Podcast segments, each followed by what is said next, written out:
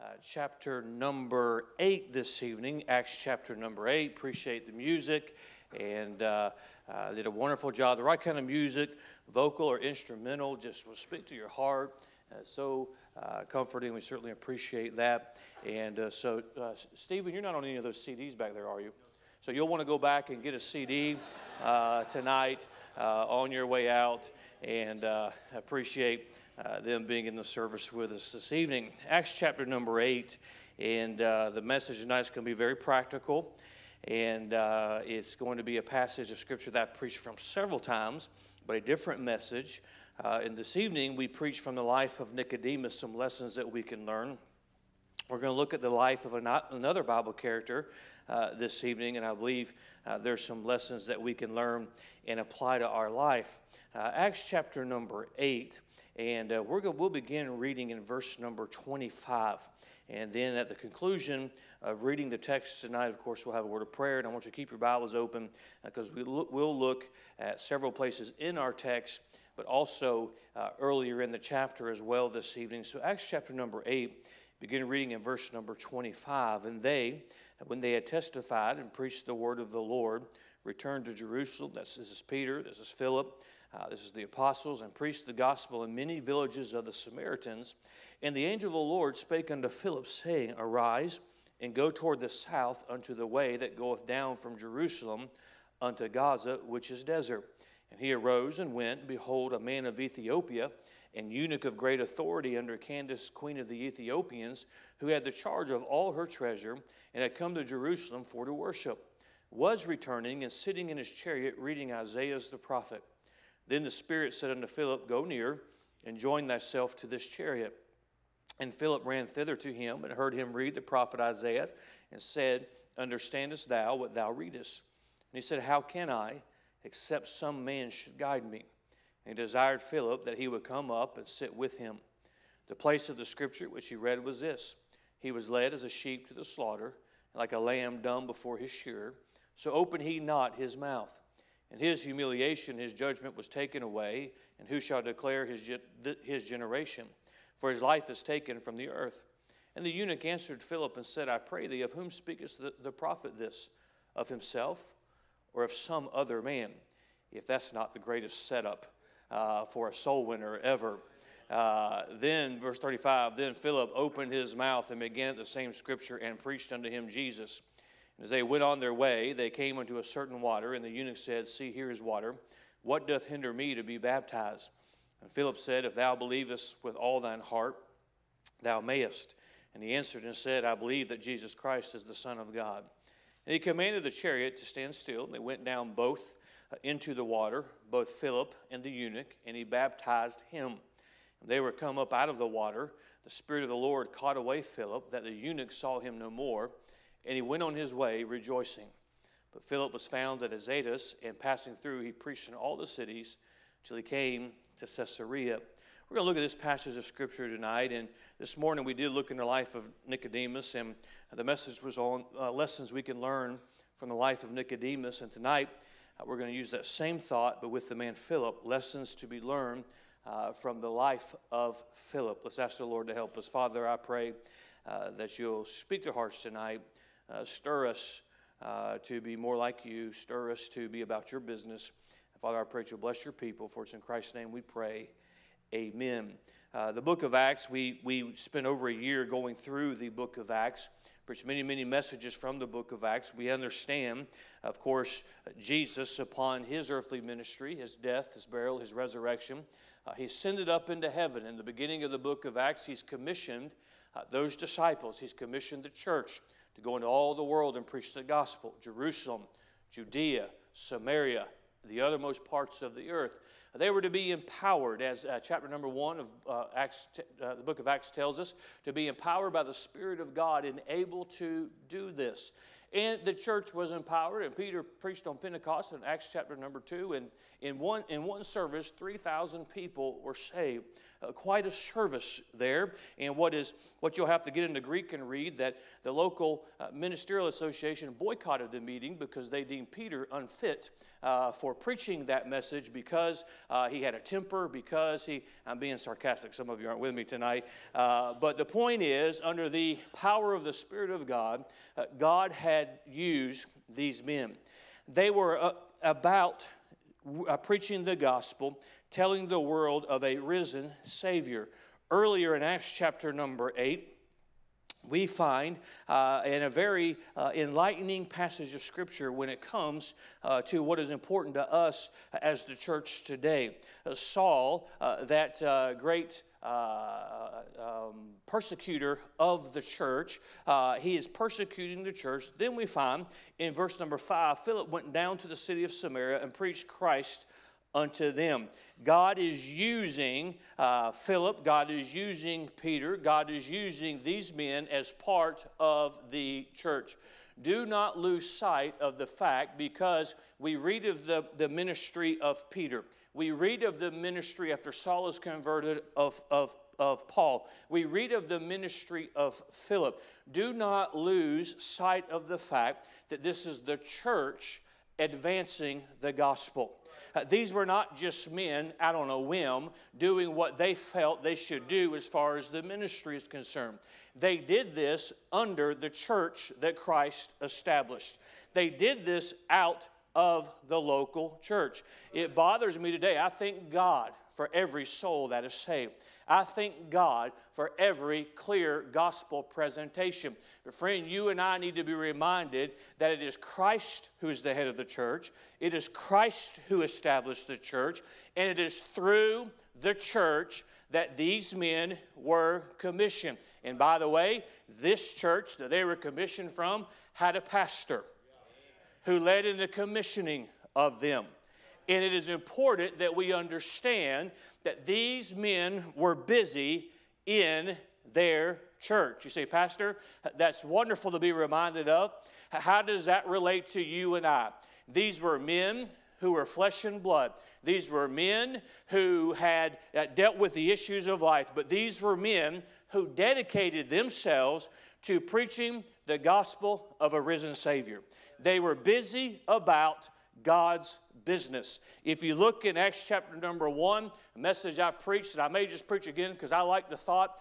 It's a wonderful truth of the importance of the church. Go back later tonight before you go to bed, read Acts chapter number one again, and you find later in that chapter that in that upper room, which I believe was a church wide prayer meeting, you'll find these apostles, uh, you'll find women who are unnamed, you'll find Mary, the mother of Jesus, all part of God's church meeting together, seeking the power of God for the gospel to advance through the church.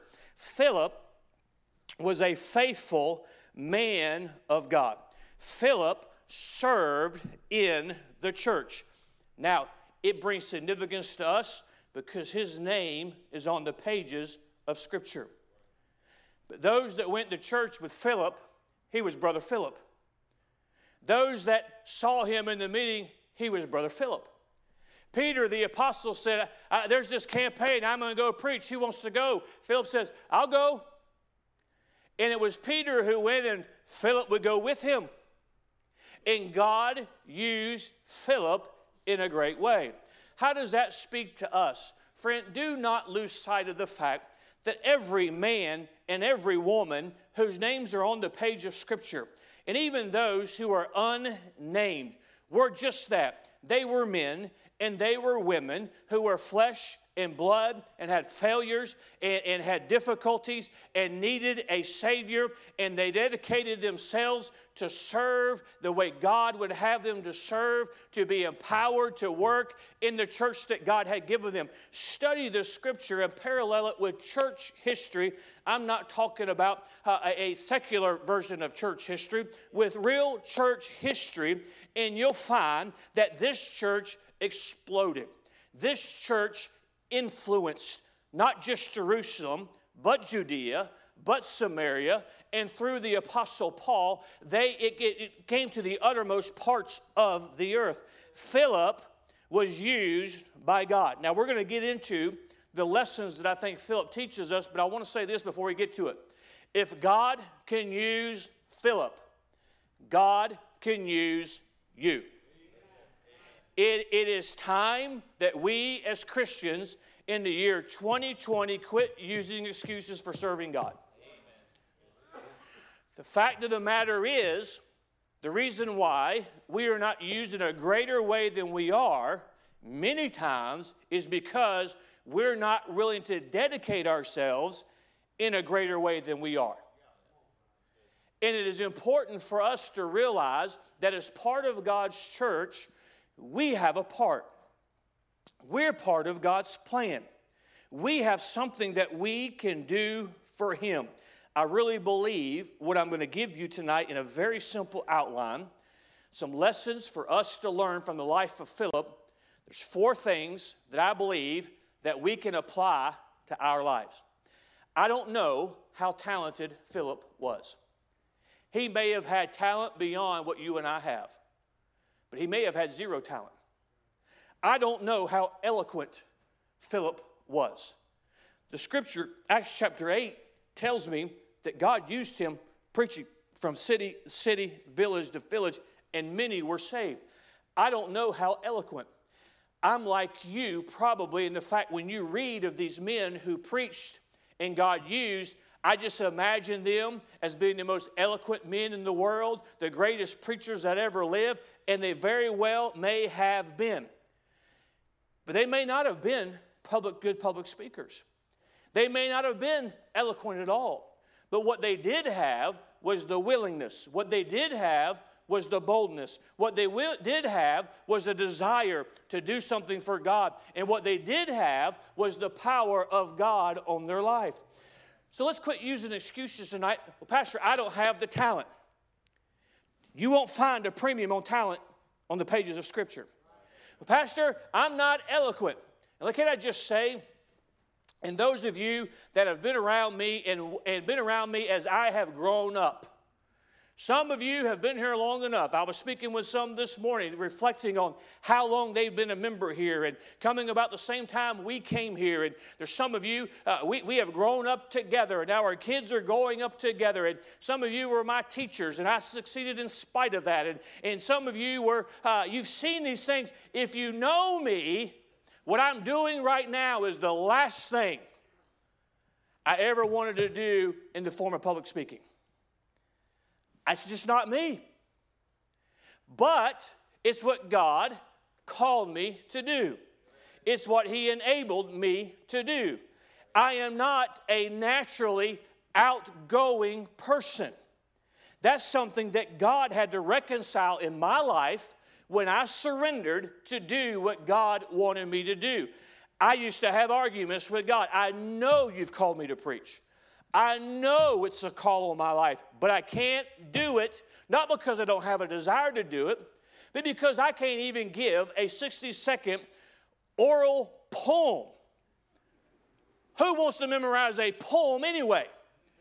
But then to get up and recite something that makes no sense except for on a Hallmark card, who would want to do that? The point being, I don't like being in front of people. To this day, I don't like the attention. It is the way God has made me. But see, that's what you and I have to be reminded of. It doesn't matter what your personality is, it doesn't matter what your, your, your, strengths and weaknesses are. If God wants you to do something, He will enable you to do it. Now, some of you would say, How long I preach now and how I preach now, God overdid it a little bit in compensating uh, for that weakness of mine. But let us let the life of Philip remind us, y'all agree with that a little too much, um, of some things that can apply to our lives. Number one, we find his mission. The mission of Philip was souls. Philip is somebody because we read him on the pages of Scripture. Don't miss this. Philip didn't go about his business as a Christian to be somebody that we would read on the pages of Scripture. There's too many today that because of social media that are about the busyness, they're busy enough to be somebody in the mind of somebody else. And friend, there's no place for that in the church. We don't do what we do to be somebody. We do what we do because we know somebody. And this world needs somebody, and that's the Lord Jesus Christ. His mission, from what we see in Scripture, was not to be known. His, his mission, from what we see in Scripture, uh, was not to have any notoriety. His mission, from what we see in Scripture, was not uh, to get a presence in the church so he could multi level market to the church people. His mission was souls. You find in this entire chapter, uh, chapter number five, uh, verse number five of chapter eight, we've already referenced it. Then Philip went down to the city of Samaria and preached Christ unto them. A great revival takes place. Verse six, and the people with one accord gave heed unto those things which Philip spake, hearing and seeing the miracles which he did. There was great joy in the city. Verse 8 tells us, verse number 12. But when they, they believed Philip preaching the things concerning the kingdom of God in the name of Jesus Christ, they were baptized, both men and women. Simon himself believes also. And when he was baptized, he continued with Philip. He is about souls. Verse 25 which began our scripture reading tonight. And they, when they had testified and preached the word of the Lord, returned to Jerusalem and preached the gospel in many villages of the Samaritans. You say, well, Pastor, he was a preacher. He preached the gospel. No, I think you're missing it. When you open the Word of God and you give somebody the gospel, whether it be at the altar, somebody's an aisle, whether it be in a Sunday school classroom, or whether it be on the front porch of somebody's door you've just knocked on. Make no mistake about it. You are preaching the gospel of the Lord Jesus Christ. He was concerned with souls. It was his mission. Uh, it was, we need to get this mind, get out of this mindset that, that we raise up a generation in a church like this. There's those who are called to ministry who believe it's what God wants with their full, with their life, and they are the ones who are responsible to be about winning of souls. It's their responsibility to win the world. It's their responsibility to take the lead. And by the way, if you have been reared in a church like this, you have that opportunity, you should take the lead. If you have graduated from Bible college, whether you've got a title by your name or not, whether you get your paycheck from the Emmanuel Baptist Church or you get it from Home Depot, you should step up and take the lead. But make no mistake about it, it's all of our responsibility to be about the winning of souls. It's all of our responsibility to have a part in that from the bringing of, of, of writers to church so they might hear the gospel. Uh, for those that led children to Christ this morning, to those that, church members that, that during the invitation reached over somebody to ask them, did they know for sure they were on their way to heaven? That's our mission. That's what we are to be about. That is a lesson that we all must be reminded of. Philip was a man just like you and I. Why do we read about him today? because he got consumed with the mission that Christ had left behind. May we be reminded before I move to number two tonight that this is the same commission that's left to this church and to every New Testament church to be about, and this is a soul winning church. I know that. There are more people here out on soul winning on Saturday than some people have in church. I know this is a soul winning church. I know it's our DNA. I know it's what we've always done. But what would happen if, in addition to what has already be, been being done, somebody let the Spirit of God get a hold of their heart this, this evening? Somebody just said, It doesn't matter where I get my paycheck, I want to be about this mission. I'm going to live my days, I'm going to live my hours consumed with preaching the gospel, which consume, and I don't mean from behind a pulpit. I mean, from giving the gospel to the lost. Whether it's somebody I meet in the parking lot of Walmart, or somebody I have the opportunity to speak with them in their home, or whether I have somebody I can talk to in the parking lot of the church who comes for the first time, I want to be about the winning of souls. This is my challenge to our young people. And when I, ha- when I have that meeting from their senior year, getting into what they're going to do with their life, this is something I present. What do you feel like God wants to use your life for? They give me an idea from, I think God wants me to do this, I feel like I've been called to this, or I have no idea. None of those are wrong answers. But this is a question I pose. You have an opportunity as a product of this ministry to live in this day we live in, to use your life to win people to Christ. What would be so wrong with making that our focus? This is a soul winning church. This is a church that sees many people saved. Well, our prayer tonight is that the Spirit of God will get a hold of somebody's heart. Somebody who used to be a soul winner, get back in it. Somebody who's let it get stagnant, and it's just what we do. Realize it's the mission. It was Philip's mission. Number two, we look at his message. His message is very simple. We saw it in verse 34, and the Ethiopian eunuch asked, and I'm paraphrasing, who's the scripture talking about? Is Isaiah, this prophet, talking about himself? If not himself, who? Verse 35 Then Philip opened his mouth and began the same scripture and began to lay out the church requirements to be saved. Nope, that's not what it said. And they preached unto him Jesus. That was his message. You know what is still the life changing message today? It's Jesus. You know what will be the life changing message tomorrow? It's Jesus. His message was Christ. I believe in the local church. I believe a New Testament church in the day we live in is an independent Baptist church. I believe that. That does not mean everybody else is going to hell. Doesn't mean there's no good people. It's just what I believe is the pattern. His message was Christ. That he was busy about the mission. His message was the Lord Jesus Christ. We've allowed some things to be skewed because God has blessed the church, because we have seen in days gone by great churches that God has built. We've allowed the mentality to change. We've gone from being soul winners to having a soul winning time.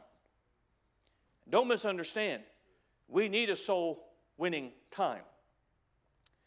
But we should not be bound in looking for souls only from 9:30 on Saturday morning till noon.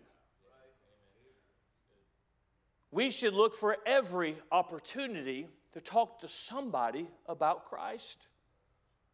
Somebody about what Christ has done.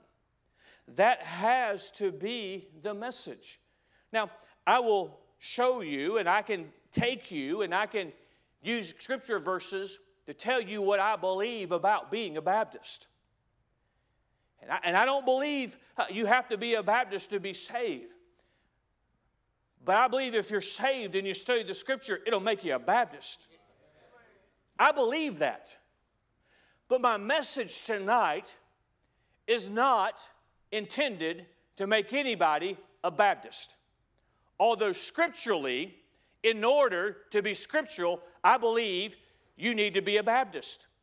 But the message tonight is the Lord Jesus Christ.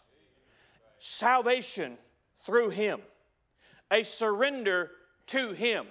And if you truly are surrendered to the Lord Jesus Christ, let me tell you what you will be. Let me tell you what you will do. You'll do the scriptural, you'll line yourself up, but that was His message. I, have said this before, and I remind us all tonight the soldiers that go out, I want you to be proud of your church. I want you to brag on your church. I believe the Emmanuel Baptist Church is the greatest church. And if I wasn't the pastor and I lived in this area, there's one church I would belong to. It's the Emmanuel Baptist Church. That's what I believe. I want you to brag on your church. I want you to brag on the church music. Don't be afraid to talk to people about the wonderful things that God has given us. There's a lot of people out there that miss this kind of music. Don't be afraid to say, Our choir is the greatest choir. Oh, you'll love our choir. Oh, our special music. Oh, you ought to hear the congregation sing the hymns. It's a wonderful thing. Brag on the church music, brag on our programs. Are you ready for this? You can brag on your pastor too. Now, bear in mind, most people don't like for you to, a stranger to be at their home for hours on end. So you'll have to temper how you brag on your pastor. But you ought to tell them, our pastor preaches from the Bible. You ought to tell them, our pastor believes that salvation is through Jesus Christ. You ought to tell them our pastor is a pastor and he will love you and he will pray for you and he'll preach the truth and he'll help you any way he can help you. But, friend, do not leave the conversation. Yes, brag on your church, brag on what this church has, brag on your pastor, but brag on the Lord Jesus Christ. Let me tell you the greatest thing about the Emmanuel Baptist Church because week after week we sing of Jesus. Week after week we preach of Jesus. Week after week we see people brought to the Lord Jesus. That was his message. Number three, we see his manner. He was diligent. Read later, Acts chapter number 8, and when you do, just look for Philip, because there's a lot in Acts chapter number 8. But just look for Philip. Look for where he is, and then where God takes him. And then God takes him again.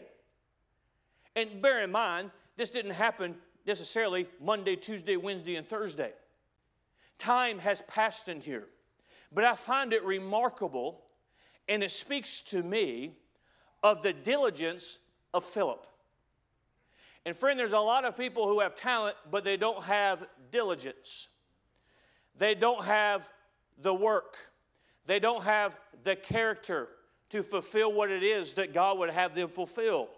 Philip is preaching a revival over here. Then we find Philip preaching with Peter. We find Philip uh, in Samaria. In, in, in our text in verse 25, then after he's in Samaria, God says, There's one man who is looking for the truth. He's out in a desert place.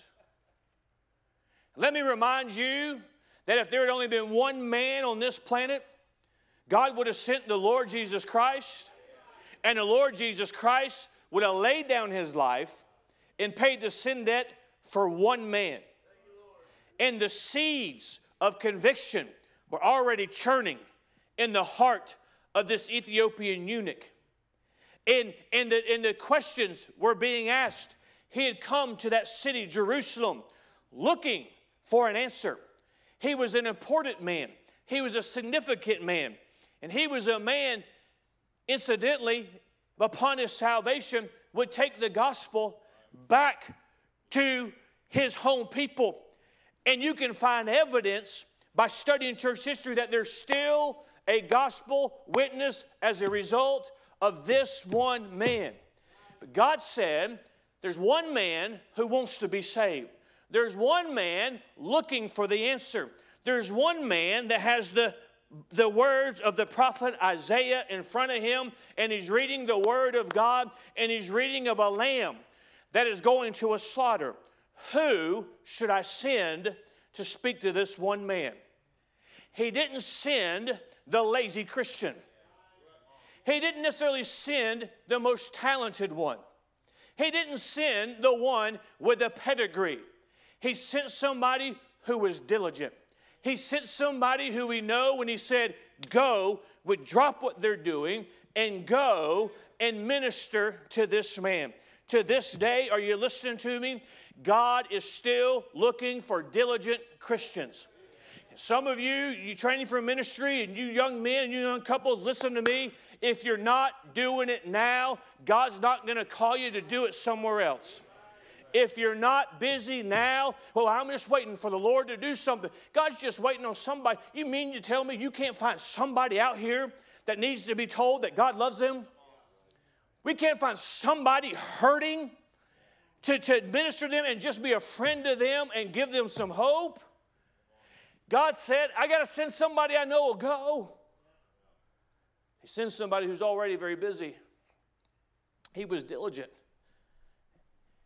His manner also, he was direct. What are you reading? This is what I'm reading. What does it mean? Who's it talking about? He didn't give him steps on having his best life now. He didn't talk to him about having a purpose driven life. He was very direct. You need Jesus. Young men who are training to preach, don't believe the lie of the day that people do not respond to direct preaching. They do. And whether they respond or not, it's the way it's supposed to be done. I hope, I hope, I hope you don't ever leave here wondering, what in the world did he say? And what did he mean by it? Now, sometimes you may be on your way home thinking about it, it's like, he really did just say that. I bet he did mean that. That's better to me than me spending our time and you never knowing anything that I mean by what I say. I don't know about you, but this book is a very direct book. This book tells me that if I believe on the Lord Jesus Christ, that I, I have my sins forgiven. But it also tells me if I reject that, as we preached this morning, I'm condemned already. It is direct. And Philip was direct. We must be direct when dealing with this world about Christ. That was his message. Number four, and finally, we find his might.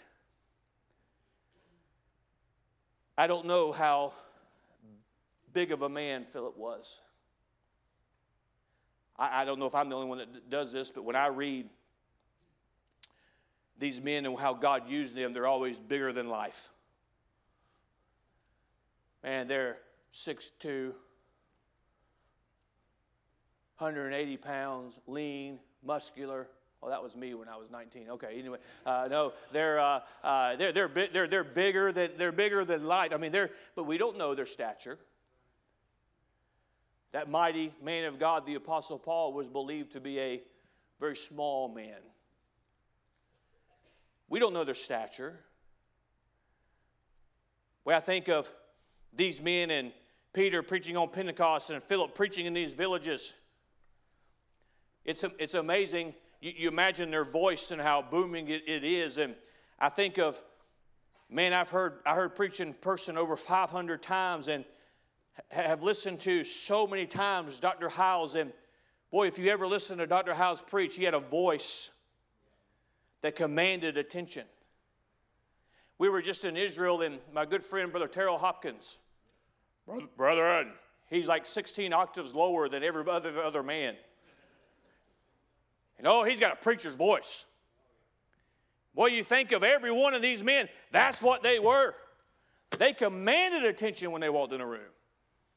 They spoke and their voice echoed and carried and demanded the attention. This may have been true of Philip, but it may not have been. Even if it was, it was not his might.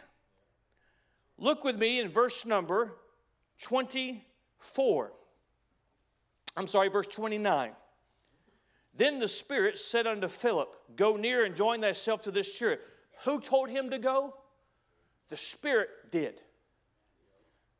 Which is significant, the fact the Spirit was speaking, it was significant that Philip recognized the Spirit of God, and it was significant that it was just a natural reaction. Think about how odd of a place this was for the Spirit to send Philip. In the middle of nowhere. God, you want me to lead the masses and the souls being saved and the churches being established to go to the desert? The Spirit speaks, He goes.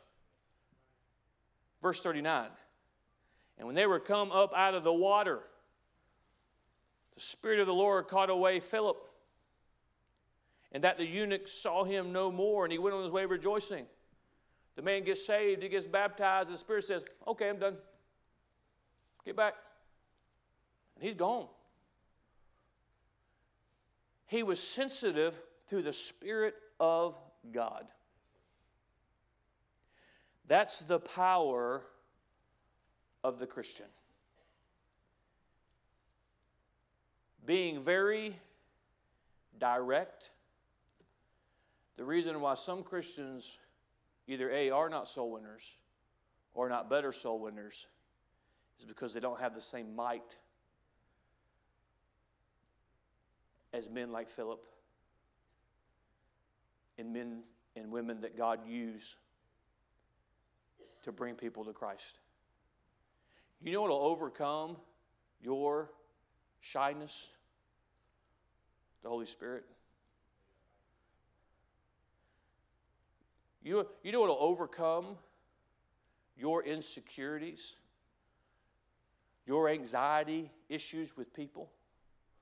The Holy Spirit. Philip had a power that so many will never know. I've had the privilege to lead many, many, many, many, many people to Christ. You realize I've never saved one of them? It's the Spirit of God. I, it's a joy as a preacher to preach and see somebody get saved, but I've never put anybody under conviction. It's the Spirit of God. I don't know if this has ever happened to you, but I have been on my way about my business, and the Spirit of God say, Stop and see that person over there. Go talk to them. Then we're all at a point of decision do we do it? Well, how sensitive to the Spirit of God are you? How much is God's work your mission? Pastor, there's more I would like to do for God. Let's get busy in the church. But let me be very direct again. There's very little that can be done in your power, very little that can be done with your talent, and your talent alone. We must have the Spirit of God. It is no coincidence that before you find Pentecost in Acts chapter number 2, before you find Philip in Acts chapter number 8 being a part of God reaching cities and God using them in villages of the Samaritans, it's no coincidence that you find at the end of Acts chapter number 1 the church seeking the power of the Spirit of God. I believe in having nice, clean facilities. But, friend, when we were still, when we were in a tent, waiting through dirt parking lots, we still saw souls saved. I believe in being as first class as you possibly can be. I believe in using the tools and resources. I believe in being organized. I believe in using technology, but it is never intended to replace, and it cannot replace, the Spirit of God. We've got more tools and resources and apps than we've ever had, but what is missing is the Spirit of God in the pulpit. What is missing is the Spirit of God in the Sunday school classroom. What is missing is the Spirit of God on the bus route. What is missing is the Spirit of God in the life of soul winners in their just everyday interactions with coworkers and with neighbors and with people who cross their path. The work of God cannot be done any way but through the Spirit of God. What's the secret of Philip? He had a mission, he had a message, he had a particular manner. Diligent, direct. He had might, not in his seminary training, not in his standing in the church, but he had a might with the Spirit of God. I would dare say, because I know there's no new thing under the sun, that long before Philip got to this place where the Spirit of God can impress upon him, leave here and go to the desert, and we find immediate obedience. Long before we see the sensitive nature of Philip to the Spirit of God, baptizing that convert, bring out of the water, and the Spirit of God saying, Leave. And for him to drop what he was doing, leave where he's at, not even give instruction, and go, long before he was that sensitive to the Spirit, I imagine him sitting with Scripture and the Spirit of God speaking to him as the Spirit of God will speak to you and I. And Him being obedient to the leading of the Spirit of God. I imagine Him, that church assembly, Brother Peter getting up to preach, Brother James getting up to preach, and the Spirit of God impressing upon him something that he needed to surrender in his life. I imagine in those prayer meetings, praying for the Spirit of God, the Spirit of God moving and working in the life of Philip, you must empty yourself before I can fill you. Friend, today, wouldn't it be wonderful to be so in tune with the Spirit of God? That when He says go, we go. When He says stop, we stop. When He says be aware of this person, because, friend, there's no greater joy than having a part in the conversion of a lost man to being a saved one. But, friend, long before we are that sensitive to the Spirit of God, is when we take the time before our day starts to open the Word of God to bow our head and to bow our heart and say, God, speak to me, cleanse me, change me, teach me. And then when we're reading, whatever plan we're reading, and the Spirit of God brings about conviction, we stop. But, Pastor, I've got a schedule, and Pastor, I've got to read so many chapters if I'm going to read through the Bible. We'll come back later. Let the Spirit of God deal with you in that moment long before we get to the place where we're that sensitive to the Spirit of God as Philip was. We sit at a church service just like this one. Just like we do week in and week out. And when the Spirit of God comes to where you're sitting, and the Spirit of God pricks your heart, and the Spirit of God convicts you of something in your life, and the Spirit says, You must empty yourself before I can fill you. You must lay down that which distracts you. You must lay down and change your goals and desires. And too many times in churches just like this one, I believe the Spirit of God comes to visit His people and says, Listen to the Word of God and brings to our mind something that we should change in our life, whether it's putting something down or picking something up long before we get to that place where we're as sensitive to the Spirit of God as Philip was. We're sensitive in a moment just like this one. Many times it's not our desires that, that hinder us. For the most part, if you're here on a Sunday night, you have a heart to please God. But the downfall will be when the Spirit speaks, are you going to move? There's a lot of preachers who want to preach with the power of the Spirit of God. But muttering a prayer as you read the scripture ain't going to get it for you. Long before you get to the pulpit, you better allow the working of the Spirit of God. A lot of parents want wisdom and how to rear their children and to lead their homes. And friend, you got children that God has given you. You need the wisdom of the Spirit of God. But how do you expect when there's that moment of decision and there's